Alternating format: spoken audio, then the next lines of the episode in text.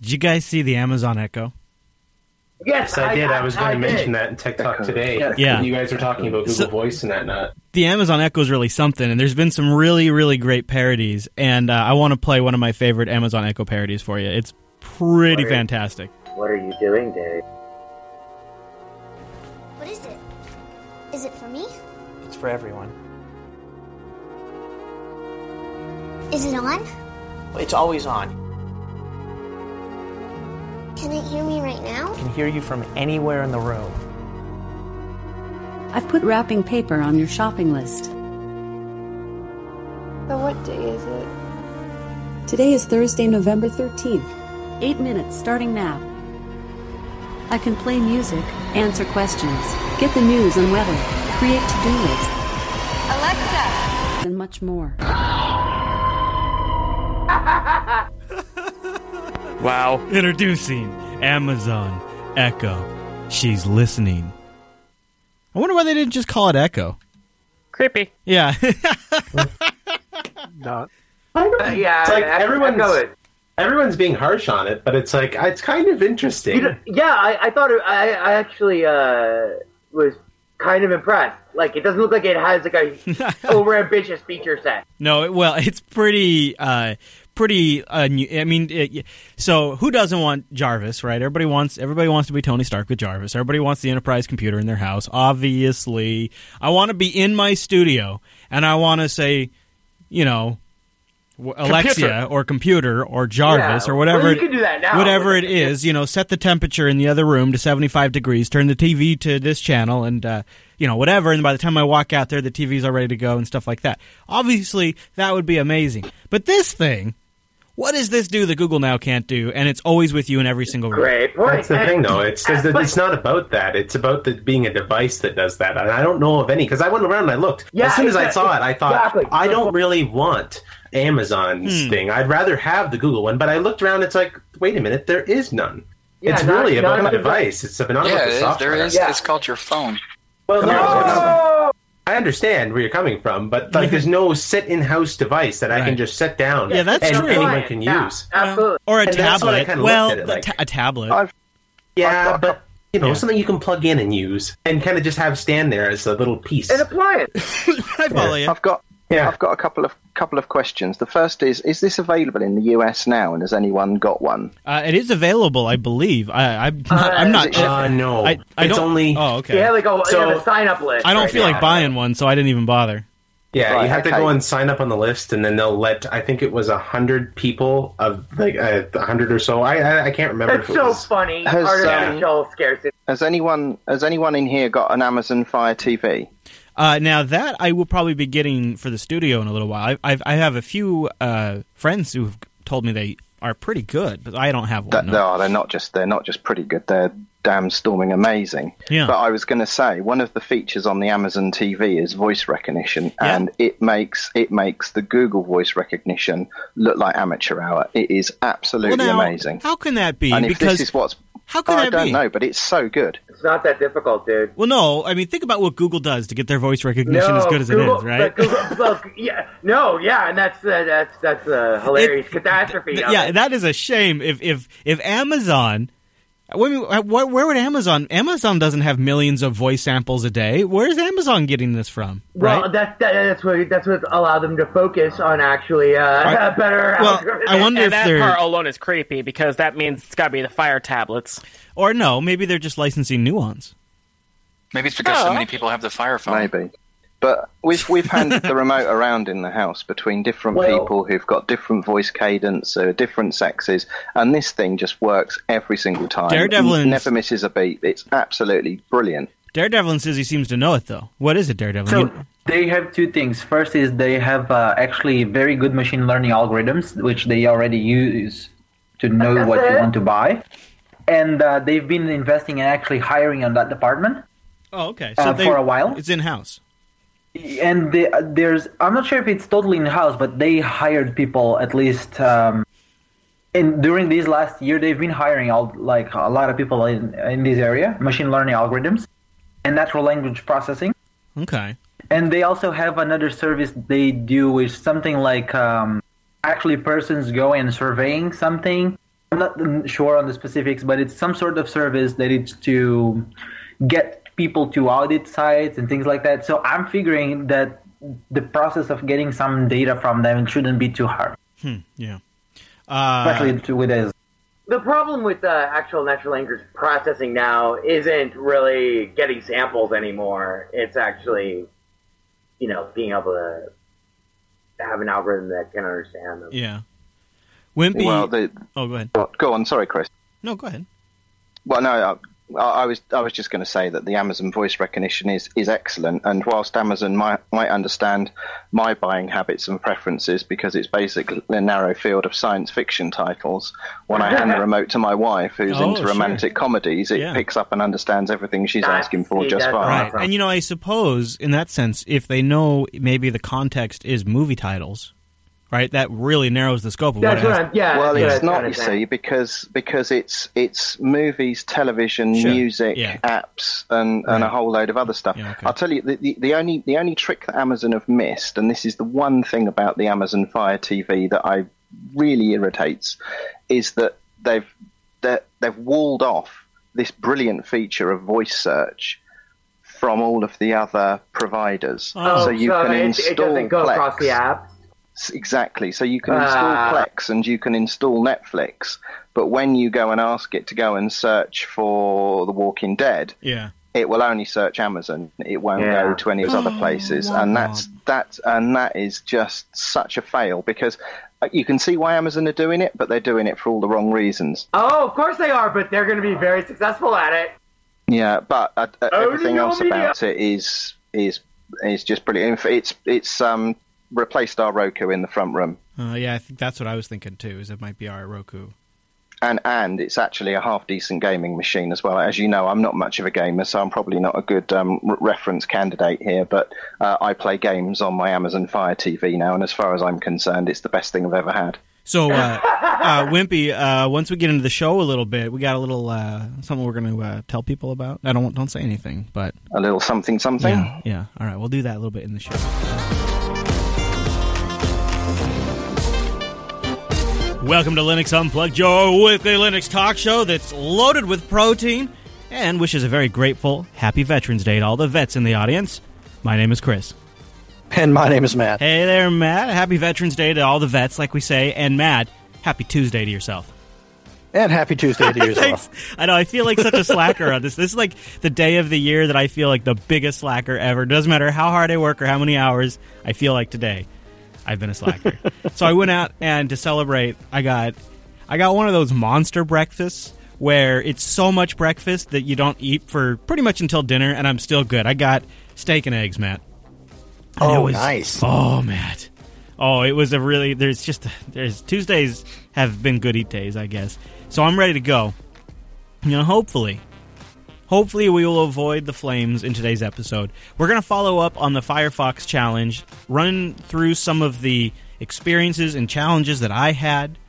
We've got something really fun coming up towards the end of the show.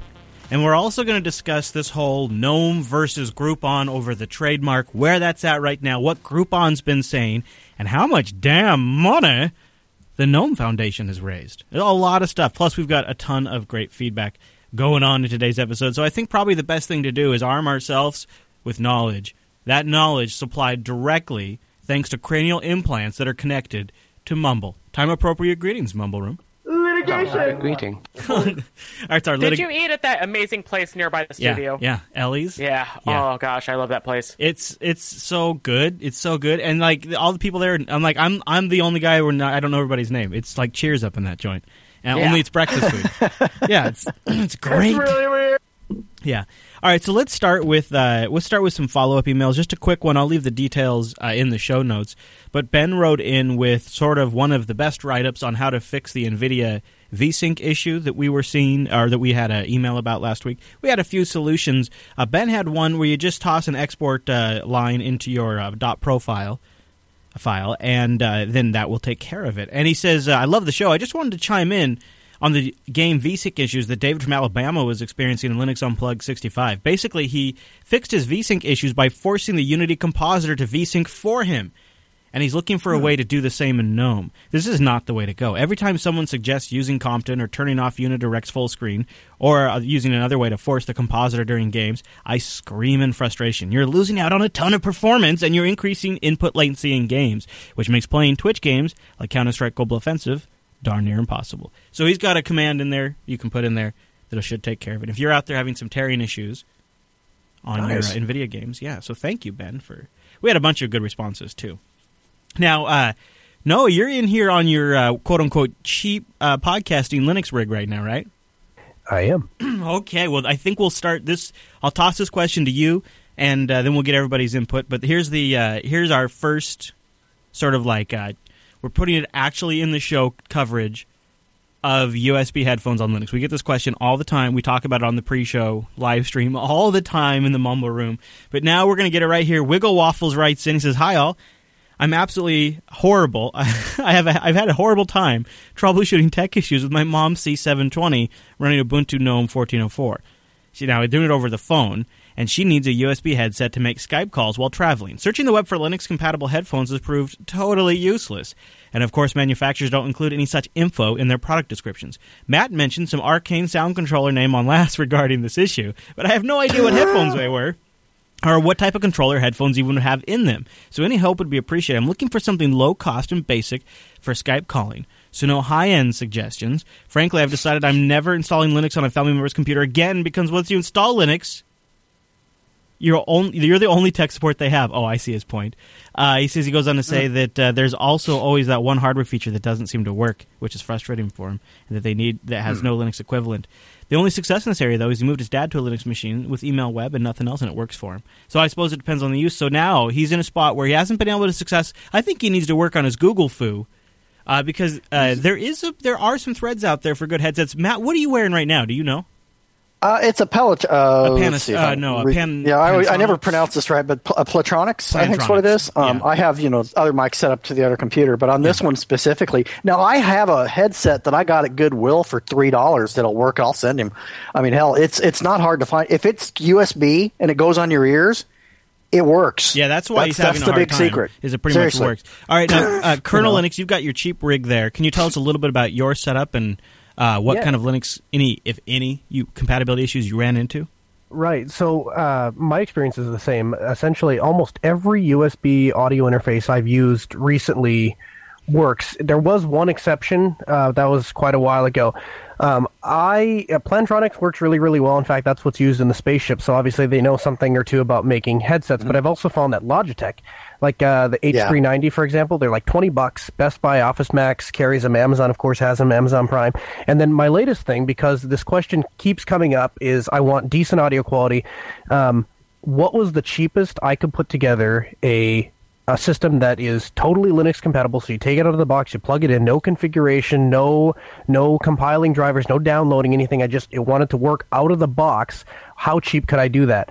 And uh, th- now, mind you, this is not meant for putting in your bag and traveling, right? This would be if you want to get a little bit better audio quality than you get from USB headset. But I was able to whittle it down to uh, just under 200 bucks. And uh, I have another microphone on order that's going to come in, and I'm going to see if I can get it down to about 150. Um, but I think for for two hundred dollars, and I'm talking on it right now, I think uh, I think this sounds really good, and Yeah. that gets you a USB interface, it gets you a mixer, it gets you a microphones, a headphones, and a So microphone stand. That's a full Linux audio podcasting rig, which I think we should do a full segment on. To be honest, I think Yeah. we should. We should. But uh, Wimpy, you sound pretty good today, and you're on a new headset, right? What did you get? I am. Well, I asked the question last week because I had a That's massive audio fail last week. So right. everyone gave me some advice, and I went away and, and, and, and did a bit of research. So uh, this week I've bought myself Logitech H800 headset. And it's not the cheapest, and I'll explain why I used it. First of all, in terms of Linux support, it's a wireless headset and mic all built in with some buttons on the side for volume control and muting and track skipping and stuff like that. Ooh, wireless and all those all those media keys work. Um, so it's wireless. It has a USB port uh, plug that you put in your USB. That shows up on your machine, and you just go. so you're using blue? Is it Bluetooth? Uh, it's both. So it has two buttons on the headset. One to use the USB dongle, Okay. which is how I'm using it now, plugged into my Linux workstation to do Mumble. and then you just go into your mixer and just say what your mic is and what your headsets are, and all that works. But it also has Bluetooth, so you switch the headset to Bluetooth mode, and then you compare it with your tablet and your phone. So this device now does all of my audio needs. So you can use it for your computer or to listen to a podcast from a phone or music or something. Exactly. Like yeah. Oh, so if is- I'm if I'm sitting sweet. downstairs and I want to watch a bit of uh, BSG on my tablet, I just put the headset on, pair it with the tablet, and off I go. So what do you do for the mic? What's the mic using? Is it Uh, the mic's built in. It's built into the headset. It's a pull pull down okay, integrated pull down? mic. Okay. Wow. That is a really Hmm. cool. So it's Logitech H eight hundred. H eight hundred. Yeah, and there's a there's um slightly cheaper models as well, but I quite like this one because of the versatility. What's We've been able the, to uh, use it with multiple devices. How do you charge it? Uh, it's a micro USB charger. And uh, and so when you plug the receiver in, it just shows up to Linux as a USB sound card. It does. Aha, sweet. Nice recommendation. Good find, Wimpy. Uh, okay.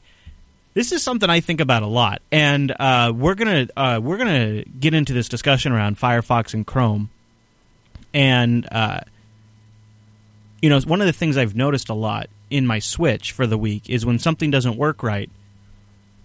You know, there's a lot of different suggestions that come at come at a person. Um, and I I I, th- I feel like there's a lot of parallels between when we have people switch to Linux and things don't go right for them, and how we respond to that, and how when I switched to Firefox and things didn't go right, and how people have responded to that. I see a lot of parallels there. So I've been thinking a lot about how what I've just gone through reflects how we handle newcomers to Linux. And uh, this first email, or this next email that we're going to get to, sort of follows that that that theme that we're going to be talking about later today. Uh, so uh, Mount Agent, I think is how you say it, wrote in or Mount Tangent, I'm not sure. Says on Sunday's show, Chris and Matt were reminiscing about the good old days of Compiz and how the desktop cube and rad flame effects were pretty good at starting conversations and getting people to try out Linux. I'm wondering what features our beloved OSs you found to be the most pervasive, or I'm sorry, persuasive to new Linux users. Uh, to be clear, these would be outside the good, well reasoned arguments for switching. He says you can believe in the open source philosophy all day long, but willing to make the leap? Well, sometimes a little shiny helps with that. That's what I'm asking about. Mine would largely be about Mac users looking at Linux, since I work primarily with that user base. I'll second the desktop effects thing. As an ongoing on and off again KDE user, I also find that KDE's incredible level of customization cuts both ways with this. For some, it's a major draw. For others, it's intimidating. Mac users seem to have really enjoyed Cairo Dock, again with the flame effects. Before iOS 7 and 8, uh, the ability to plug in iOS devices and read external storage was a big hit for them too. Oh, and hilariously for Mac users, snapping the tiles of the windows. You know, when you snap a window to the edges, they love that. I still can't understand why Apple doesn't do that in Mac OS. So he says, what other shiny features of Linux, say, be it a desktop environment or otherwise, do you show folks to start them down the road to switching to Linux? Multiple desktops. Multiple desktops is a great one. Uh, of course, Windows uh, 10 is getting that finally, and Mac Yeah. OS has spaces. Yeah, uh, but it's it's a not nowhere near as good as like um I run Cinnamon. I mean I have ten desktops. Wow. All hotkeyed. Wow. Like and I, I you know blah. Z- Uh, Xerox, uh, what do you show them in GNOME that you really seems to grab their attention? If somebody is watching me use my machine and I'm using GNOME 3, the first thing they notice is when I mouse over to the top left hot corner and everything kind of backs out and I get a nice, everything gets out of my way, that kind of thing. The activities They- overview. Right. They get all over that stuff. Yeah, Are you talking about like showing all of your desktops or like what? Yeah, well, no. When you go to activities overview, all the windows you have Oh, open. Yeah, and- yeah, yeah. Oh, that is actually really. Yeah, that's a good one. That's a good one. I also, you know what one I find really sweet for Mac users, which is just hilarious that the Mac doesn't have this. I love that we're talking. I know. It's just like when you click the when you click the uh, the clock in Mac OS, it doesn't drop down a calendar. Like this is 2014. How do you not? So, anyways, so on GNOME, you know, when I drop down the calendar on GNOME, like I always show them, like, yeah, and it syncs with my ownCloud server and puts all my appointments in there. So that's something that the GNOME's got going for it. That's is pretty nice. Uh, for the uh, shiny features too, I it depends on who your audience is, right? Because different people find different things to be shiny. Some people find the ability to boot off of a USB live uh, thumb drive and recover your system a shiny feature. Some people think that's not. So also, the desktop cube. Yeah, you could always turn was it like, back say, on. yeah, just just go back to Knoppix, baby. Go back to Knoppix, show them the cube. Yeah, yeah, yeah. Well, so if you have any ideas, leave us some feedback uh, on what the shiny thing is. Go go put Compiz back on your rig, or if you've got uh, Unity, go turn on the Compiz settings manager and turn on the fire. Or if you're running Plasma, you can. It's native in Kadewin. Yeah, very yeah, true. True. Uh, all right. RA writes in with our last email today. says, Hey, JB, with Fedora 21, when it does finally come out in December, probably, you guys should review it. I know you will, but there's just so much great stuff in there. GNOME 3.14, Systemd, DNF, ButterFR, Better, Butter, Butter FS, geez, for easy for me to say, Wayland, and all of the new core apps. And there's some extra dev tools in there too. I was I was able to set up my C and C++ and Java environments with just five clicks, and everything is butter smooth. So this is the first time I've got run a GNOME running under Wayland actually, and it's quite good. All the apps I have run nicely, probably though with X Wayland. Now that I think of it, I should lo- I would love to be in the mumble room when you guys review it. Would that be possible? Yes. So stay tuned. We will when Fedora 21 comes out have a review, and we will probably do the whole comprehensive thing where we start the review in Linux Action Show, and we're planning to do some pretty solid follow up in that following week's Unplugged. The Mumble Room's open, so uh, RA, you would always be welcome to join us. They let me in here. Yeah, from time to time at least. So, uh, haven't kicked you yet. All right, so uh, I want to talk about uh, the Firefox Switch. I think that's something we should probably get to. Plus, it's also uh, the 10 year anniversary of Firefox. Before we get to that, though, I'd like to thank DigitalOcean. They're our first sponsor this week. Head over to digitalocean.com right now and use our promo code Unplugged November when you check out to get a $10 credit. Now, DigitalOcean's only $5 a month for their droplets. So that's going to get you a droplet for two months for free to try them out. Now, why would you go over to DigitalOcean? My friends, I will tell you, because they rock. It's simple cloud hosting, and they're dedicated to offering the most intuitive and easy way to spin up a cloud server. I got an email today from Jason who got started in 33 seconds. Uh, but they say on average probably get going in about 55 seconds or so, and pricing plans start at $5 per month. Their pricing structure is very logical. It incrementally goes up. You get all of the more of the things. It's very clearly laid out. They even have hourly pricing if you just need to do some testing. But for $5, you're going to get 512 megabytes of RAM, a 20 gigabyte SSD, one CPU, and a terabyte of transfer connected to tier 1 bandwidth at some of the world's most amazing data centers. You can see some of the awesome pictures on their Instagram feed. I'm super jelly. It's one thing I really miss about working in IT is the really awesome data centers. And they have locations in New York, San Francisco, Singapore, Amsterdam, and London. Multiple data centers. You can do private networking. It's really sophisticated stuff. And they manage it all with this dashboard. It is amazing. The dashboard is super intuitive. The control panel is one of these things that I, I wish I could just take it and like make it my idea because I would I would just take this alone and make this the product and I would become super rich. That's how incredible it is. And this is just part of DigitalOcean. And they wrap up all of these great features, like the ability to do one click application deployments. Or if perhaps you want to do something like DNS management or a backup or a one click install of GitLab, you can do all of that right from the dashboard. It's super slick. And when you're over there, use our promo code UnplugNovember to get a $10 credit and try it out for a couple of months for free.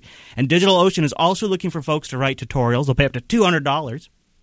So if there's something you're an expert on, go write a tutorial for them, and you might get paid. They have editors that will work with you. In fact, they even have an open editor position right now for those tutorials. So you, you could you might be able to get a job over at DigitalOcean too if you want to edit some tutorials. That'd be pretty cool. So go over to digitalocean.com and use the promo code UnplugNovember when you check out. Try them out. It's pretty great. I've got I got cray cray droplets. I got so many droplets now that Rikai has got droplets on my account. That's I got Rikai's got droplets now. How cool is that, right? And he's doing. You better watch out though, because I think he might be using it to develop Skynet. So you probably want to get on his good side. DigitalOcean.com. Use the promo code UnplugNovember when you check out, and a huge thank you to DigitalOcean for sponsoring Linux Unplugged. Okay, so let's start off by saying happy 10th anniversary to Firefox, right? Version like 1.0 came out 10 years ago. They had a big old ad. Didn't they have it? Didn't, isn't that, am I right? They bought a big ad in like the New York Times or something? I think so, yeah, if I remember cool. correctly. It is pretty cool. And they, as part of that, uh, they've released a new uh, developer version of the browser, Aurora. They've taken the Aurora name, and now it's sort of like a, it's a development release with a bunch of tools and a new theme. I downloaded and tried it out last night. Uh, they also uh, introduced a new feature in Firefox called Forget. So instead of having to go into an entire uh, private session, you can just forget the last hour or 24 hours or whatever, five minutes of your browsing sessions. Kind of neat. They're also launching uh, Project Polaris, a privacy initiative, and to kick that off, they're starting with a massive boost to the Tor relay network to give Tor more capacity, and they're pledging to make security management simpler and more straightforward in Firefox. So a pretty cool 10th anniversary for Firefox. So uh, last week, well, I don't remember exactly even how it went down on the pre-show. We uh, were like, it, somehow it came up that I run Chrome, uh, Chromium, I should say. I don't actually run Chrome because it's just a little bit more of a pain in the ass to get on Arch. Uh, so I run Chromium, and uh, I'm I, I I like it a lot as far as a browser goes. It has issues. I think it's too resource intensive, and uh, I'm also not a huge fan of some of the some of the ways that Google seems to use it to push an agenda. This is super nitpicky. But like today on all my computers, I fired up Chrome for the first time in a week, and it's kind of like a welcome back. It's like all my computers are spamming me to donate to Ebola. Now, it's a good cause, but like my browser should not be used as a platform for Google to deliver me messages like that, right? And I'm not super comfortable with that kind of thing, and that's happening in Chromium. Uh, and the other thing about it is I don't like the IE factor that Chrome is starting to enjoy. Uh, you know, you're seeing new services that launch that require Chrome. I, I, think we probably, at least all of us, have seen that at least once. Google's own inbox product that they just launched only works in Chrome. Um, so these these are some of the reasons. Uh, I also am a big fan of the Mozilla Foundation. I like that they push forward an open web platform, uh, and I think that they're uh, you know, as far as their interest are more in line with end users' interest than Google's probably are. So I'm a fan of Firefox all around. I, I mean, I, I, have used Firefox literally since the day the project was born. Right? I mean, I, I remember before there was a Firefox. I remember after Firefox. I mean, I'm really a big fan of Firefox. I don't think you gave it enough enough of a chance.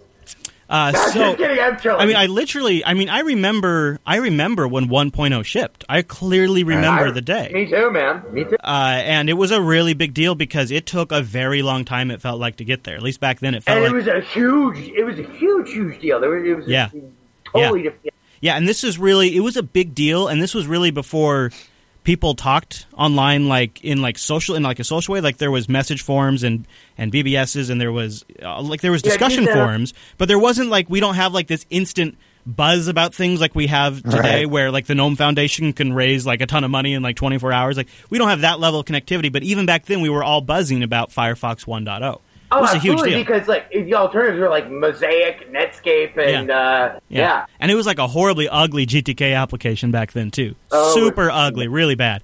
Uh, but you know what? Rocked it, loved it. It was the best browser ever. It really was. It was so much better than Internet Explorer for a long time. Uh, so, but at some much, point, yeah, I know. But at some point, I'm just kidding. I, I switched over to Chrome. Um, you know, just to try it out, I guess. And I found myself pretty happy, and I found extensions that work really well for me. On the pre-show, though, people were like, Chris, why are you using Chrome? You should switch over to Firefox. And everybody ganged up on me.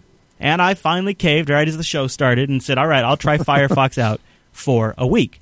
And a few other folks joined me on the challenge, and uh, we have some of them on the show here today. And in fact, we also heard from uh, just people in the audience that were taking the challenge. Now, uh, whom in the chat room, Matt, managed to go out and collect the moments uh, that uh, throughout the whole week, I've been using Firefox. And throughout the whole week, different moments on air, my browser has crashed on me and left me stranded in the middle of a show.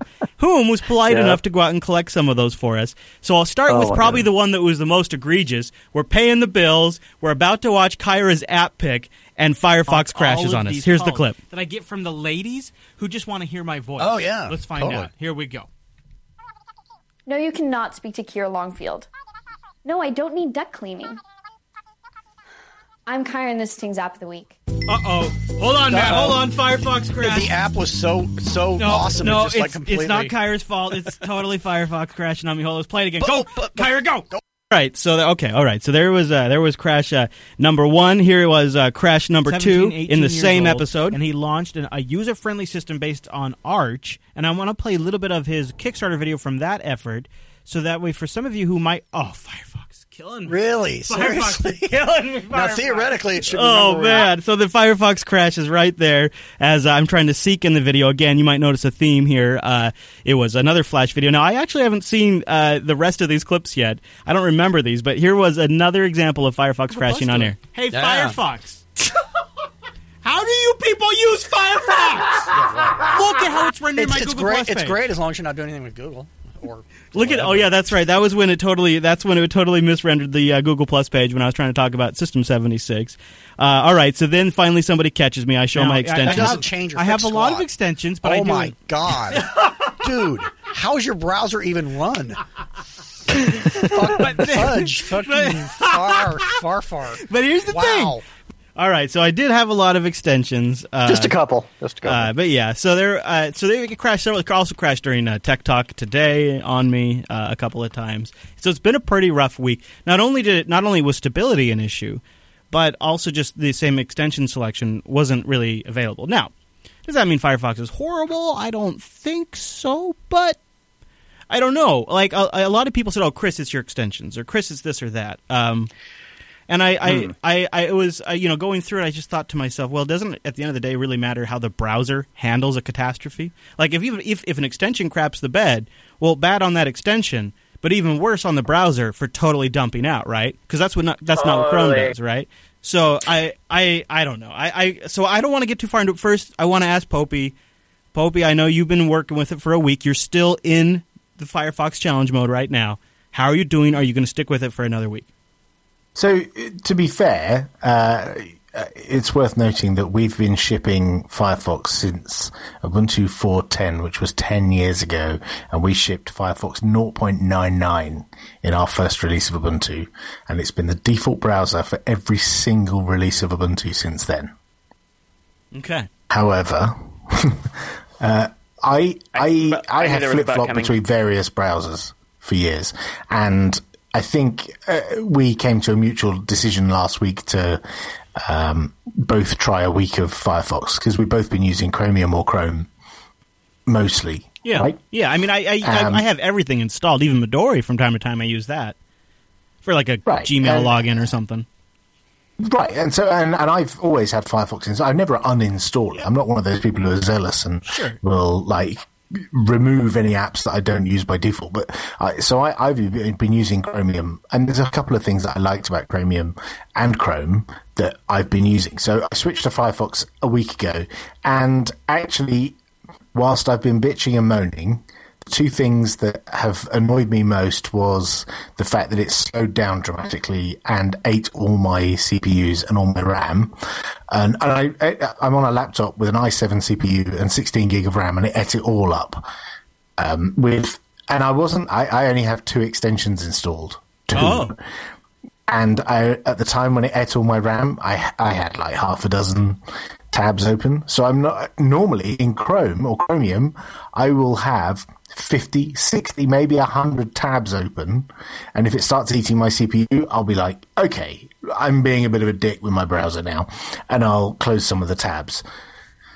But, or, uh, Chromium will do that for me and it will start killing off tabs. Yeah. Uh, when it, you know, it has a bad Did day. you have any And crashing? Fair enough. Did you have any Uh, crashing? Firefox? yeah. Uh, nothing like you had. I had a couple of occasions this week where my entire laptop rebooted, um, and I've not had that for some time. But I can't pin that on Sure, Firefox. yeah, Uh, I think it's actually Intel video driver problem, and I have filed that, and that's an upstream bug. Right. Um, but the, the the problems I've had is more slowness and um, eating all my resources. However, I think it's mostly down to the fact that I tend to leave my laptop running. I I rarely restart the browser. I just shut the lid, suspend it, wake it up, and carry on. And I think on my system, Firefox doesn't like being left running for a very long period of time, like days.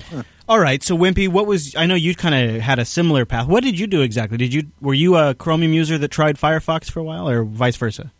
The other way around. So actually, I I adopted um, Chrome really early on. So very early on in sort of the alpha beta stage in around 2008, and that was because it had a really nifty uh, JavaScript JIT compiler at the time, which we needed to test some prototype code on for work. Um, so for work, I work with aircraft and uh, aircraft data, and we wanted to plot thousands of samples of aircraft data in a browser, Mm. and you Yeah. simply couldn't do that back then. And Right. suddenly Chrome turned up, and it, it changed the game. Yeah. So ever since then, I've been using Chrome because I started using it, and I, I went through the growing pains, and I sort of stuck with it. But about a year ago, I noticed Chrome rendering popular websites in strange ways. So I started using Firefox and then I just switched back to Firefox. So I've been using Firefox exclusively for about 12 months. And to be honest with you, other than the rendering problems that I'd had with Chrome previously, um, I couldn't really tell anything between the two browsers. But I thought I'd take a closer look as you were doing this this week, and I've had a chat with Popey in the week. And running Firefox and Chrome side by side, what I definitely notice is Chrome is significantly faster than Firefox. And I didn't believe Popey when he was telling me these subjective metrics about how much faster it was. So I went off and uh, I did it properly. I know, right? you know. I'm a big fat liar, aren't I?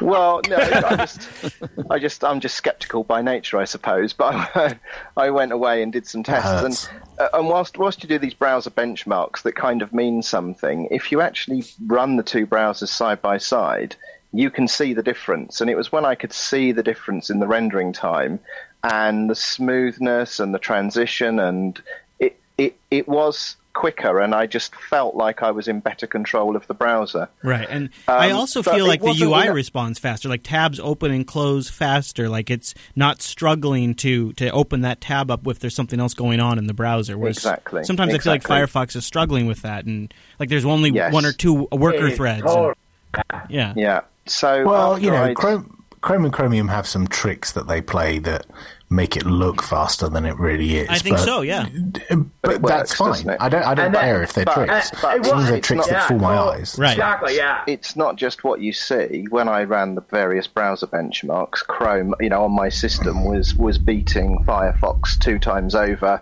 every time. really. Was that from a startup or No, after running- you had a bunch so of stuff cache? Sorry, there's a th- y- yes. So from startup, go to the same benchmark site, run the benchmark, and r- post the results. So the conditions were the same. Okay, gotcha, gotcha. So uh, here's uh, now a couple other things, just anecdotal, just my experiences. Um, uh, so day one didn't go super great. Firefox sync for some reason, just go figure, right? Didn't actually sync on the. I had a new install, set up the browser, uh, logged into Firefox sync on the browser the night before. Went about, did some web reading, probably used the browser for about an hour, closed it, came back, moved my lap, brought my Bonobo to the studio, opened it up, launched Firefox like around eight thirty, then went on air around nine. So, uh, and then I go to start the show and realize that none of my bookmarks had synced, none of my extensions had Ah. synced. Yeah, and that was a little like, oh man, day one I got burned by sync. Yeah. Uh, but I was able to, if I, but then so to fix it, I had to delete my profile and then create a new profile and then set up sync again, same account, then sync just worked. Not a huge deal. Uh, but what what I walked away from is uh, when I would run into issues. So a couple of things would happen. Uh, it- people would, uh, well, actually, I guess I, I have a clip of it here. I, I might I'm going to play this clip from last. It might be a little ranty, but I'm going to I'm going to play it from the heat of the moment, and uh, see if this covers what I was just about to say. oh, you need to be able to copy that as HTML. Just install. So how the conversation literally started was, Chris, just install an extension to have it have the same features as Chrome. You need that thing that Chrome can do. Just install. So the conversation starts is Chris, just install an extension. And now, now the conversation is Chris, you got too many extensions. What do you expect to happen? So I can't use the browser because I don't have an extension. And then once I have too many extensions, now the problem is I got too many extensions. And Well, it's yeah. literally gone from Tuesday to Chris install an extension, and all literally people Yeah. were so determined that I install extensions that they literally between Tuesday and today developed extensions yep, for yep, me, yep, yep. created extensions. Yeah. I've installed those extensions. They're great. They make Yeah. they ads, but now it's Chris. You got too many extensions. Now, now on the other side of that, Chrome, Chrome is a big bloated turd biscuit. I mean, it, it's like it literally it just starts processes to piss me off. I hate Chrome. I hate it with a passion. I want to light it on I fire know, and me too. burn it.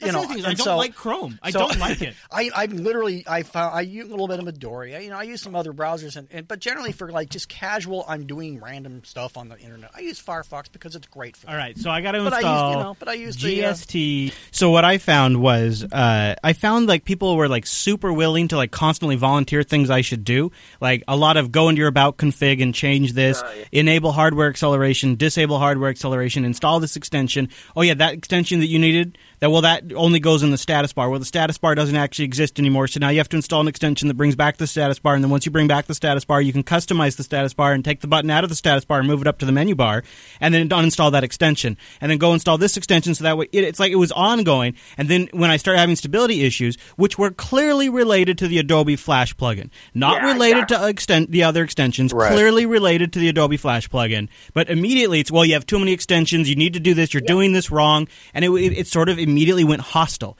And what I started thinking exactly. about was people that are switching to Linux. They have these problems in a much broader context with all kinds of little pain points when they switch over to Linux.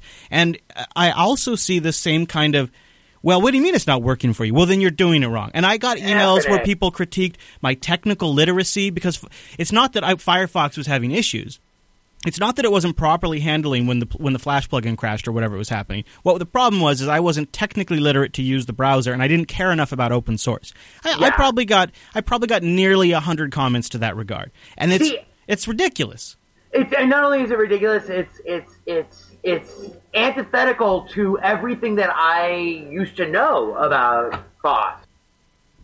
Anyways, I want people to just to consider it. Like it, here, I think what we have to get better at, and I know this is maybe a soapbox of mine, but I think what we have to get better at is acknowledging that everything has strengths and attributes to it. Like I like I started this segment talking about what I like about Firefox, the history I have with it, and why the Mozilla Foundation is great. I also use Firefox on every computer I have. But my primary get work done browser has to remain, in my opinion, Chrome. And I think the bigger problem here is is that what we are really beginning to see is the division that Mozilla is actually up against, which is not Firefox versus Internet Explorer or Firefox versus Chrome. It is Firefox versus every single other WebKit browser on the market because application developers are writing WebKit first. They're not necessarily even writing Chrome first. They're writing WebKit first. Then they might specifically maybe write Chrome first. And that's what Firefox's real challenge is at their 10 year mark going forward now is their lunch is getting eaten eaten by WebKit. WebKit is the winning team right now. And and Firefox oh. needs to have an answer to that. And I understand electrolysis is a thing that's coming that's going to make Firefox super more amazing and it's not going to crash as much, but it's it honestly to me it feels too late and it, it makes me sad a little bit. It doesn't mean it's going away, it doesn't mean it's a bad browser, it doesn't mean it's not going to get way more awesome, it doesn't mean that the Mozilla Foundation isn't incredible. It doesn't mean you're a bad person for wanting to use Firefox and I'm a bad person for wanting to use Chromium though. Yes, to be fair are. to Google, they're actually removing the WebKit centric stuff because they don't want people to do that. So that's why Blink has removed all of the WebKit uh, CSS com- uh, commands and stuff that are specific to WebKit. Because Really? people were doing that and breaking stuff in Opera and Firefox at the time, and they and Google didn't want to create breakage; they wanted standardization. Of course. So Blink has that stuff gone.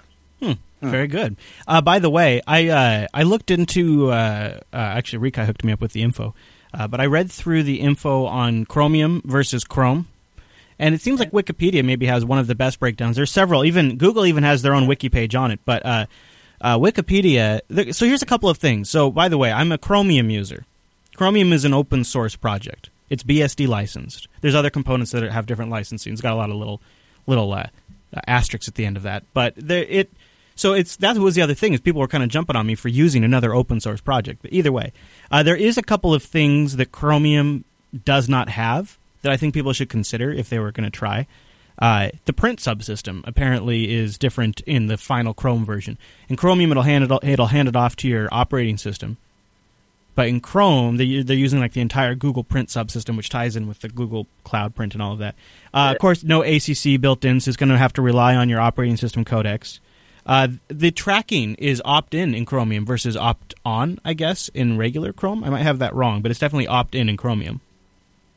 Uh, and no auto update features, so you're going to have to rely on your package manager, which I prefer to have my package manager do that anyway, so that's fine with me. And of course, the Sorry, integrated what's Flash got no player. auto update?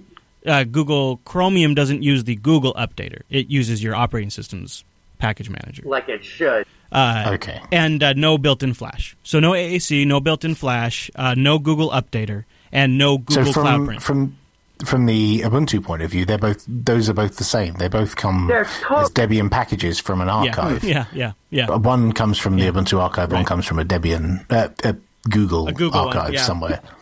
It doesn't have the uh, media multimedia uh, extension either. Oh, yeah, Oh, that's, that's a good point. Yes, that's a good one. And also, uh, Uh, uh, it's being pointed out that no remote desktop either, which is a great point Chris? there, Devlin. Yeah, go ahead. Chris, um, the reason you're getting hate for using Chromium is because you keep accidentally calling it Chrome. Well, I kind of I kind of use both. So I kind of interchange them depending, you know. I mean, I primarily use Chromium on the majority because it's a little bit quicker to install on an Arch box. But yeah, and people tend to get a little bit funny about you know. When, whenever I've said uh, I'm using Chromium, the the question that always follows is, "Do you mean Chrome?" Or if I say Oh, I'm yeah, using hate- Chrome, they ask, Yeah. "Do you mean Chromium?" Yeah. It's like, no, I, I'm you know I'm 42. I've managed to Yeah, differentiate between Chrome and. Chromium. If I'm talking about Chrome, I'll say Chrome. If I'm talking about Chromium, I'll say Chromium. I, uh, but sometimes you want to talk about both together because collectively, Chrome and Chromium are very similar code bases.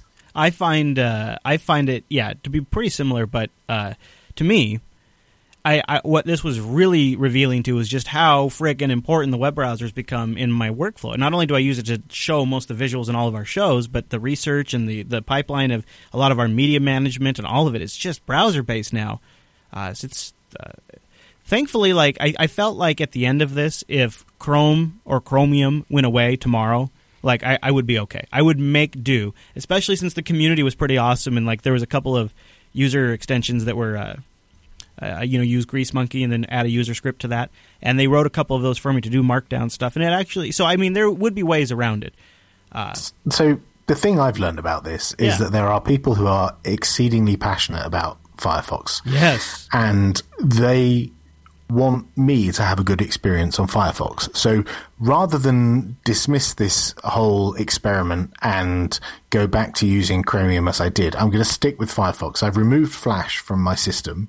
So I'm doing everything I can to avoid Flash based Mm, yeah. websites or Flash streaming video, which means your website, actually, Chris, you need to provide an easy way for me to be able to watch the live stream without Flash, right? That's on you, okay? Um, but well, why don't you just why don't you just grab the uh, just grab the RTSP RTMP. or RTSP or RTMP? Yeah. Yeah. Okay, I'll do that. Yeah, I'll, so I'll try that instead. Yeah, because the, there's not really a, there's not really an embeddable open source live stream solution. But no, no, I don't, I don't mind having it, uh, not having an embeddable. Do you thing. have I, I'd MPV? like a URL somewhere that I could paste into. I Oh, actually yeah, a used a, a a nice um, tool that um, one of the other guys in the Mumble mentioned earlier called Livestreamer. Yes, uh, but that yeah. didn't find any embeddable um, So- streams to to watch from your page. grab the RTMP link or RTSP. I don't remember which one it is. Okay, I'll and, try that. And then if you have MPV or a VLC, but MPV is really great. Uh, you just do MPV and then the URL, and uh, it'll fire up. You know what we should do is like a short, like we have JBLive.fm for the audio stream. I should do something like that for the. That would be a great Yes, idea you because then totally you can just tell people to go to it. I'll Yep. think about it. Yeah, that's a good idea. Um, yeah, because that is a problem, and we get that comment all the time. And of course, the whole website is all HTML5 video except for the live stream, and it's really you can thank HLS and H264 for that. It's it's kind of like uh, sickeningly enough, Flash is one of the best assemblers of HLS video on the market. As dis- disgusting as that is, and uh, you, you know you can throw it on a new iPhone six or a Nexus five, and they will struggle to do as well of a job as Flash can do for whatever reason. Alan could, could, could, could talk to you all day about it, but it really comes down to the fact that the standards we use for video streaming right now super suck. Uh, but we've just kind Yeah. of moved fed, moved ahead with it. There's also a Jupiter Broadcasting XBMC add-on that you could use. Yeah, and if you watch on a Roku, uh, there's a there's a Jupiter Oh, yeah. Broadcasting app, I and the like live that. streams on that. Yeah, I watch it. And, and I could watch on my tablet Yeah. or you Yeah. know something else like that. Yeah, that that's not a But problem. so MPV I'm going to try and stick with Firefox, Mm. and I'm going to take advice from various people in the Mumble channel who've suggested ways in which I can. Uh, debug the issues and make sure that I file them upstream and ensure the experience is better for everyone else as well. yeah. So my, my thoughts would be Yeah, like I would go the uh, I would go the no flash route for sure. Yeah. Uh, but I can't because of some of the media management I have for JB. But I was thinking I I've tried running a terminal and stuff like that to get some output, but I didn't really get anything very beneficial. But my thought was to experiment around a little bit more because I I know exactly what conditions caused it to crash because I could repeat it over and over again. See if I can get it to do it, and then maybe as a tenth birthday present to Firefox, I'll send off a few bug reports over the weekend. So Chris, you're such a nice man, right? See if maybe we all can about get the some- charity, man. That's right. Hey, happy birthday, guys! Here's some bugs. All right, uh, so uh, we got to talk about boy. Oh my gosh, we've really got to get going because uh, we have some really exciting stuff to talk Ah. about. Wimpy's going to share something awesome, uh, and we've also, you know what? I don't think the, the gnome Groupon thing will take too long, but we've got to talk about it just real quick. But before we do that, I want to thank Ting. Go over to linux.ting.com right now, everybody. Linux.ting.com. That'll take twenty five dollars off your first Ting device, or if you have a Ting compatible device. They'll give you twenty five dollar credit. Linux.ting.com. What what you don't you don't know what Ting is? What is the matter with you? Ting is mobile that makes sense. No contracts, no early termination fees. You only pay for what you use. It's a flat six dollars for your line, and then whatever your usage is, that's what you pay. And you want another phone? It's six dollars. You want another phone? It's you could be a baller like me. I've got three phones and I'm up here and I'm paying like forty five bucks. But then when I go out and I show the ladies all my phones, they're like, "That's so impressive with all your phones. Why do you have so many phones?" And I tell them I have Ting. Linux.ting.com. Go check them out. No hold customer service. Yeah, that's another peak, uh, perk. You don't have to wait for a human. You just call them up and they answer it. You don't have a phone tree. You don't have to leave a voicemail. You don't have to know like some sort of secret zero smashing sequence to get to an operator. They just answer the phone. If you call them between 8 a.m. or 8 p.m. on the East Coast, it's great. And then they match it all up with a fantastic dashboard and an awesome online community. Uh, but this week, I wanted to do something a little different. You know, in LAS, we'll often do an app pick video, uh, but you know, app pick, schmap picks. This is Linux Unplugged. Let's go deep into the development world. Uh, they have a video up of talking with Carrie, the behind the scenes interview with their lead web developer. And uh, I want to play a little bit of it because I'm playing it in Chromium. My name is Carrie, and I am the interface developer at Ting. My role at Ting is to develop and maintain any customer facing side of our website, including WordPress and Facebook. Usually, we'll start with a discussion. Product management will come over or ask us if what they want is feasible or how much time it'll take, and I will give them an answer. It'll take 10 minutes or it'll take six years. Sometimes it will take six years. And they go off on their own and come up with the designs, and then they finally, when they give them to me, I set to work on making them a reality. Earlier this year, we went responsive with our design. What this means is that when users browse our website on a smaller screen, like a phone or an iPod, they're going to see a different design than if they see it on a big screen like a desktop. We're making sure that users get the best possible experience on all device sizes. It feels really good to be able to be part of something that even our senior citizens can browse comfortably. Because I mean, a lot of senior citizens aren't that comfortable with the internet, and then we get comments from them saying, Thanks for making it so easy, and that is a really rewarding part of this job. linux.ting.com. Go over there and start saving right now. They also have a savings calculator. Uh, I've been uh, not quite yet, but I am nearing the two year mark. It is approaching, and uh, the final savings will be over $2,000 for me. So why not get started right now? Linux.ting.com, and a big thank you to Ting for sponsoring the Linux Unplugged show. Okay, guys, uh, let's talk. Uh, let's do a brief uh, update because maybe the real story might actually develop by the time Linux Action Show comes around. But you probably saw the headline today: the GNOME Foundation is attempting to raise some funds to help defend GNOME's trademark against Groupon. Yeah, the uh, the uh, yeah Groupon, the uh, coupon company. Uh, they have raised sixty-eight thousand dollars as of well, pretty much this morning. 68? 68,000 bucks? Uh, Groupon has also, re- yeah, yeah, yeah. And Groupon's already responded saying, hey, dog, uh, look, uh, we're sorry. We don't want to use anybody's name. And after additional conversations with the open source community and the GNOME Foundation, we've decided to abandon our pending trademark application for Ah, GNOME. yeah. We've chosen a new name for our product going forward. So GNOME was this retail box thing that they were going to, so you could go buy coupons. Kind of a neat idea for Groupon. Uh, but uh, uh, Pope, you and I were talking about this on the uh, Tech Talk uh, pre-show today, or actually during the show. Am I missing any details at this point, or is that kind of the summary of where we're at? No, that seems to be it. It's all over. Let's start bashing systemd again. Yeah, we're back to yeah, yeah exactly. Yeah, okay, war's over. But uh, it was fascinating to see the troops mobilize last night. So before I went to bed or something, I saw a tweet, or and then by the time I got up, the Google pluses and the tweets and the the the, the subreddit, every subreddit had it in there. Like it was full on fire this morning. It really When you say troops, you know, on a day like today where we're remembering real sacrifice right, I know. that real people have done. You are I taking my own point I made who, earlier and using it against me. You are a jerk, sir. You are a jerk. I, you, you, I think this speaks the witch I would not call those Reddit.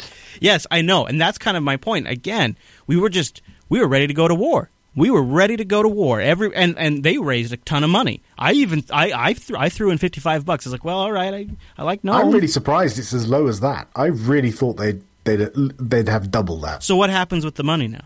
I mean, some people Uh, very it goes to making uh, Gnome better. Okay. Yeah, they already said that it's going to go to Gnome. Like anything that's left over, and since all of it's left over, all of it goes to Gnome. so far. I, yeah. I think that's worthy. Yeah, that's well, that's great because I know they've they've had some tr- they've had some financial troubles, right? Isn't that a thing? Oh yeah, they Yeah. they ended last year in the red. Well, I guess they just got a little revenue boost then. But I'm Yeah. glad. I mean, uh, I think it's. Uh, I think it's also uh, what it really demonstrates, legitimately, is the serious uh, brand loyalty. I don't know if that's the right term to call it, but the the lo- uh, I mean, people came to Gnome's defense in mass, and people. I think things have changed around, turned around for Gnome. I think the public opinion is turning on Gnome because people really, really seem to come out in defense of it, and we're ready to fight Groupon and calling them names. And Groupon really responded like. So not only did they have their official blog post, but like their senior lead engineer, and I think that's actually his title, senior, senior lead engineer, uh, went to his blog uh, trying to explain that you know it was a misunderstanding that they had been in communication with the Gnome Foundation and that you know they're willing to be flexible. Like they they really scrambled. I'm not really I've familiar seen with comments from the from the gnome side saying we've been in conversation with them for months and Yeah. it's only today. So kind of justifying the whole public hatred of uh, of Groupon and people deleting their Groupon accounts. Uh, I'm not convinced. I'm not convinced that it was entirely down to the Reddit army and uh, the various armies leaving comments everywhere that got this done. But I'm sure it was a contributing factor. Yeah. I'd I'd like to think that Groupon got a telephone call from Karen Sandler where she implied she was going to put the smackdown on them in no uncertain That's terms, what I was and they realised Yeah. what they were up against. Or maybe the people at Groupon grew a pair and realised that actually they were being dicks, and Doesn't- what they There's really that. needed to do was just not do the thing that they were Doesn't- doing. Didn't someone Yeah. who works at Groupon used to be someone who worked at GNOME? Oh, now this is a good Or- rumor. Brian Cameron. Or even, or Oh, even wow. more interesting, maybe, is using this as a way to show that they now have a new product. And Marketing. everyone kind of knows that they have a, a point of sale system. You think that that All boy? the truthers are out there. Huh? Yeah, I would say that's a pretty us are gonna obscure use it, marketing though, strategy. Yeah.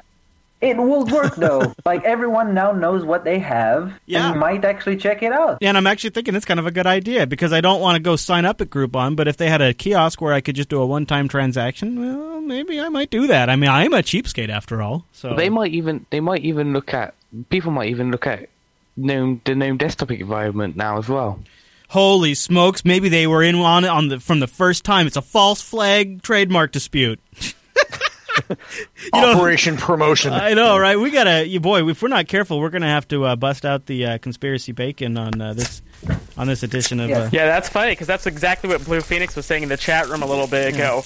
um, that there was it did smell a little bacony to him, and I, I don't think so. I don't think they'd be that dis- dishonest. No, I don't think so either. No, it's a, it's a if fun. they're not though, it's kind of you need to question if they're in conversations in months. Why do you add applications?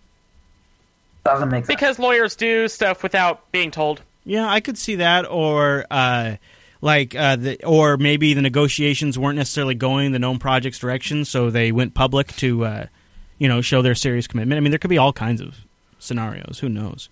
Uh, okay. You guys are, are lovely and just in, huge good faith. Yeah, I suppose. Uh, all right, I, I I can't hold it any longer. We got to talk about something super exciting. Really, really happy. But really quickly, we're going to thank Linux Academy. Uh, I've got a note uh, from uh, Anthony, who uh, is one of the guys that runs Linux Academy, and uh, he said that they've gotten a ton of new signups from the Linux Unplugged audience. And the feedback's been unanimously awesome. Um, and when I went to Ohio Linux Fest, shook a lot of hands from folks that are taking courses at Linux Academy, and they've been really impressed. And they say one of the things that's kind of hard to understand about Linux Academy is you really grok how great it is and how it really is a solution tailored for Linux users by Linux users. Right? And that is so key because there's a lot of online learning resources. Uh, and you really you really see the difference if you're trying to go for something in this space, something about Linux or AWS or OpenStack and DevOps and Android development they've really nailed this, right? Because that's what these guys do. That's that's their area, and they can really get it right. They are these users. They're sysadmins, Linux users, developers, and educators that came together to create Linux Academy. You can go over to linuxacademy.com slash unplugged and get our special 33% discount on your quarter. It's a great service. And once you sign up, you get access to all of the courseware. You get the downloadable comprehensive study guides. You get to take those online or offline. You can do the learning plans where you can say, I have just this amount of time available, plug it in there. They'll generate you a learning courseware on that with reminders about quizzes, checkups. When you log in, you choose your you choose your course and it lays it all out for you. It maps it all out, and it's super easy to manage. They have a good active community that can keep you going when you're having a low moment, and they have live streams where you can ask questions to the educators. Their labs spin up on demand when the courseware requires it, and they're adding new courses every single week. They've got a whole bunch more they just put out. And that's why you want to just keep going there all the time because you can keep going back and learn something new, see what scratches that itch, bring yourself a little bit further in something you've been working on. I use it honestly just to see if some of the same old technologies that used to be a problem for me still are a problem. To see if I have maybe a new peak, peaked a new interest, something I want to build for JB. There's all kinds of things. Uh, we they also have group plans, so we can have folks in the Jupiter Broadcasting community that work here that have to do something. Maybe we have them go over there. They can log in under the group course. It's all part of one set under one organization. It's really neat. They're adding stuff too. You got to go check it out because I, I can't say what it is, but I've been given a little hint, and it just really it really underscores that this is a product that's made by Linux users for Linux users. And when you're trying to learn some of these things, that that is the differential that really closes the gap. linuxacademy.com slash unplugged. Go check them out. PHP, Android development, Ruby, Python, Linux, DevOps, AWS with scenario based training. They got it all. rsync even. You need to go learn how to do your backups with rsync. They got a course on that. I'm telling you, it's worth checking them out. linuxacademy.com slash unplugged. So I was noticing on uh, Google Plus that uh, Wimpy, you posted that you guys are getting a little attention over in Germany in one of their uh, newspaper, or I'm sorry, it's a magazine, isn't it? That's right. Yeah, yeah. Congratulations. Um, yeah, thank you for that. So um, there's a quarterly Linux publication, pop, uh, publication in Germany called uh, Linux Welt. I think that's how it's pronounced. Yeah. Uh, it's got a circulation of about fifty to sixty thousand. And they're including DVDs. Yeah, and they have DVD cover discs. And for the um, uh, 2015-01 edition, which I think is out next week, uh, Ubuntu Mate is the feature story and the cover disc. That is so cool. And uh, so that's not just the announcement, though. You actually you've been working on a little something. We we talked about it uh, kind of recently, and so I know you're you're, you're getting near. i am teasing it off a lot, Wimpy. What are what what process are we about to go through right now? Right. Okay. So uh, everyone probably knows uh, that's listening to this that Ubuntu Mate 14.10 was released a couple of weeks ago, and we've been preparing an Ubuntu Mate 14.04 release. And I'm actually re- ready to go through the keystrokes to release it live now. So we're going to release the latest version, which is based on 14.04, right here. That's right. Let's do it. Let's right do here on air. So this okay, is so this is fun. So I've got my Terminator sessions open and I've logged into my two Digital Ocean build servers. This is where I prepare the ISO images. I've already prepared the images and I'm going to run the release scripts. And the release scripts build the webseed torrents, actually make the ISOs from the Squash FS, add the assets from the official Ubuntu uh, CD releases, and then rsync them to my distribution servers. So we'll do that now. So uh, off we. Right, so that's the power of DigitalOcean. That's just shunted six gigabytes of data. Really? Wow. We'll now um, just edit the release flag on the article. Now we'll run the deploy script. This is so exciting. I know, right? I know. This is actually the geekiest thing I think we've ever done on the show, and I love it. So the deploy script uh, basically takes all the markdown that uh, the site is generated from and turns it into HTML. So that's done. So now I go to my CDN and I prefetch all of those images into the CDN, and that's done. And now I purge the blog index from my Cloudflare in uh, and that just makes sure that the updates go through, and I think we're done.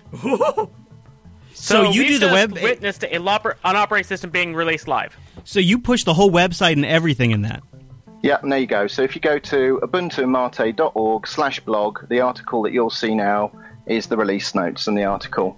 So and if you go to ubuntumate.org slash download, uh, yes, that that should redirect. I think because there's uh, there's two Yeah. uh, two bits in there. You know what, Wimpy? You just earned yourself. Very nice, sir. Very nice. Thank you very much. Thank you very much. Good work. Wow. Amazing. So now, so I would, I would just, I would just like to rattle off this. Yes. There's a few people I'd like to say thank you to. Once, some bloke called Alan Pope, uh, Sander Sweers, who's one of the Mate developers, who worked really hard on fixing the accessibility stuff. Uh, Mike Gabriel, who's a Debian developer, he helped an awful lot in this release. Uh, Gerard Alders, who provided one of the new backdrop images. Some bloke called Michael Tunnell or Tunnell, I don't know how you pronounce your name, but Rotten Corpse, he's one of the guys here. He did the new icon theme. Uh, Luke Yelavich, Kendall Clark, Kyle Bruard, and Rob White, who represent various um, distributions that are focused towards the blind or partially sighted, who Mm. helped fix all of the all of the screen reading stuff. Wow. Great, you guys. And and one of the things that's interesting is you were mentioning before, it's based on Ubuntu 14.04, but yet it actually has some maybe what you might call improvements or feature enhancements over the one based on 14.10, right? Indeed. So, um, Rotten Corpse has tweaked the theme for us, which looks nicer. We've got an, an, a new wallpaper. Uh, we've fixed the multicast DNS. Uh, we've fixed policy kit privileges. We've uh, the big big feature items are we've added indicator support. So now you can add indicators into the Mate desktop, and they sit side by side with traditional tray applets as well. Wow. Yeah, That's Um, a win. yeah, you like that, do you? I like that a lot, actually. Okay. I'm just Yeah. impressed with how fast that blog post went out. no, what you need to be im- impressed with is how fast we just pushed 18 gigabytes of data around the internet. Yeah. Yeah, that as well. Yeah, and you- that's and that's all down to DigitalOcean. You said you you said it would take about five minutes. Uh, it took about Yeah. two minutes. It was yeah. yeah, I was I was hedging it on me, Yeah. bu- bum- bungling it and having to redo bits. Um, a couple of other bits we've added is um, the the Mint menu. I forked as the Mate menu, which is available in this release because Nice. lots of people are after that, and I've actually done that for the X2Go guys because they want a menu where they can disable uh, log out and um, suspend features because of remote workstations. That doesn't make sense. Uh, I've also forked the Mint desktop utility as Mate Tweak or Mate Tweak to um, just access some of the behind the scenes bits and pieces. Um, and then what else have we done? Accessibility. That's where we spent a lot of time fixing up accessibility. Oh yeah, oh, this is a good one. Um, we've ditched Totem as the default media player and placed it with VLC. Nice. Very nice. Beautiful. Um, we ran a we ran a community poll for that, and that was unanimously voted for. So we've made that change. So I think Eric, you've got kind of a probably a popular question. Yeah, since it's based on 1404, is this going to be basically an LTS as far as you can do it? Yes. So we obviously don't have to maintain the base OS. Popey can probably tell you more about what goes on with that. Um, but in terms of the PPA, because this is an unofficial release, this is you know built outside of Canonical's infrastructure, so there's no official support there. But in terms of the Mate desktop, I'll be supporting that through the PPA that's embedded into this uh, build. And about how long? and uh, uh, for the duration of the LTS. And for So anyone that's already five years, running, right? yeah, yeah, and for anyone Gotcha. that's running 1410 already, they will have seen some of these features automatically turning up in the updates of their Ubuntu 1410 releases. Oh man, that is smooth. I got to give you a major tip of the hat. What what's the long term goal here? I mean, this is obviously going to start developing a pretty passionate following. I'd think. I mean, I'm I'm already thinking this is the distro of choice for the studio production machines. Uh, that'd and, be good. I, I, just, you know, to me, it just seems like a slam dunk. I'm gonna, I'm gonna give this a download and, and try it out. Uh, what's, but what's the long term? Because it's, you know, I mean, this could become a pretty big job. It could become a big job. So uh, the short term is for 1504 now, we want to get it as an official flavour.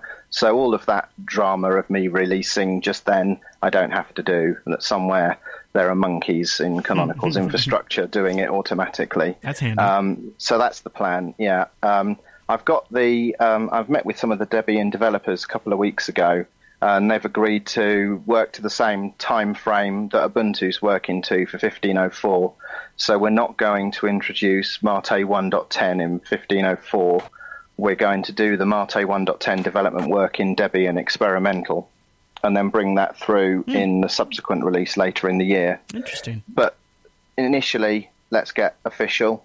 Following on from that, we've got some serious interest from um, some large organisations who want to use uh, Ubuntu Mate with the X2Go uh, remote sure. terminal services platform. Right. So the the um, the desire to get this into Ubuntu and have it as an official flavour is is a, a request from some third parties who want to see this happen. Well, I think uh, you've got uh, the basis here for uh, a distribution that's going to get a lot of uh, loyal followers, and uh, the timing's pretty good. I think too. There's it's it's obviously serving a niche. The it's so funny too. Uh, for some reason, basing this on 1404 feels really right, like a really smart long term play, and so it just from end to end just seems like it's firing all cylinders. So congratulations, you guys, and to everybody who's worked super hard on it. Thanks very much. And it's been yeah, well beta tested by my mum and my wife as well. So you, you can be rest assured it works. okay, good. That's so awesome. That, now, nice. see, now there's some QA for you, I got to say. Uh, all right. Well, uh, very good. Uh, I just want a couple of notes. We're still looking for uh, your runs Linux. You guys send them in uh, throughout the week, and I appreciate that. If you have a runs Linux, it's even more awesome. It's either your own thing, it could be, uh, or something you find. It's total perks if it's got video or a picture. I'd love that. That usually puts it towards the top of the list because those are always fun to look at. Send those over to Linux Action Show at JupiterBroadcasting.com or like all content that you think might be great for either Linux Unplugged or Linux Action Show, submit them to our subreddit at linuxactionshow.reddit.com. And uh, don't forget you can join us live, jblive.tv. We do this here on uh, 2 p.m. on a Tuesday. Go to jupiterbroadcasting.com slash calendar to get that converted to your local time zone. Uh, and uh, I'll have links to the uh, Mate uh, stuff in the show notes, so uh, go grab that. Also, links to the uh, GNOME versus Groupon stuff in the show notes, and the a full breakout of the differences between Chrome and Chromium. So if you were a little confused by our conversation about that, because yeah, I, I'm, i know some of you are kind of coming into this and saying, "Wait, wait, there's a difference." Yes, there is a difference. and instead of just sitting here and rattling through all of them, I broke it all out in the show notes for you, so you can check that out. And I would be interested to know if anybody has decided to take a Chromium challenge. I heard from like two people. Uh, besides, uh, also Wimpy now. So Wimpy, you're the third person that took a Chromium challenge, and uh, you are the third person that's sticking with Chromium. So I wonder if anybody else tried it and if it didn't go well for you and what problems you ran into. Send us an email and maybe we'll do a follow up on that next week. Could be kind of interesting. Maybe you know what? I admit, uh, maybe I just uh, am a wild man with the browser. Uh, all right, Matt. Well, that's going to wrap us up. Now uh, I'm gonna I'll I'll tell you off air my uh, super secret plans for the nice. Linux Action okay. Show. Day. Oh, man, it's big. It's real big. So uh, we'll talk about that in a little bit. So tune in on live uh, jblive.tv Sunday. Also, right after the Linux Action Show on Sunday on the live stream, Faux Show 200. We might have something going on. So you can show up live for that if you'd like. Faux Show 200 right after the Linux Action Show on Sunday. Don't forget we want your feedback. It's a huge part of our show. Go over to jupiterbroadcasting.com slash contact or click the contact link and choose Unplugged from the drop down. All right, everybody. Thank you so much for tuning this week's episode of Linux Unplugged. We'll see you right back here next Tuesday.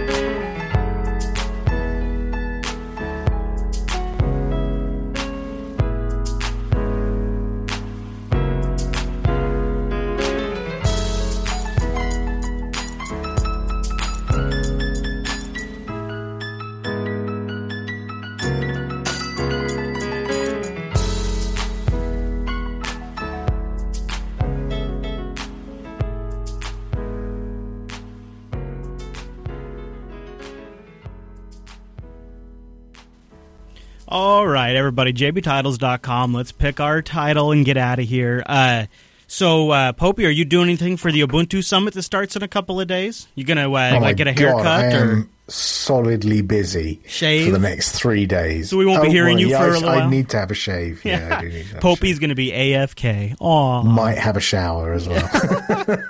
Actually, Little bonus interestingly, the the lunch break in inverted commas is at five o'clock my time, which is the time when you do uh, Tech Talk today. Oh no, kidding. So are you're not? But you, no, I mean, really, don't tease. Don't tease. No, I'm not.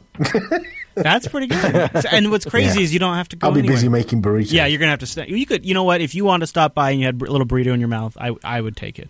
Popey with burrito in the mouth is better than no Popey. But uh, wow, Wimpy, we sorry. need to What? get together and have a beer at some point to celebrate this. Yeah, yeah. yeah, we congratulations, do. 'cause you the- all those beers we drank at OggCamp, which just clearly weren't enough, were they? Well, that was the investment. Yeah. There is that, yeah. oh, God. wow, though that's pretty neat. Uh, yeah, I've just about dried out, so yeah, I think we should. Yeah, you know.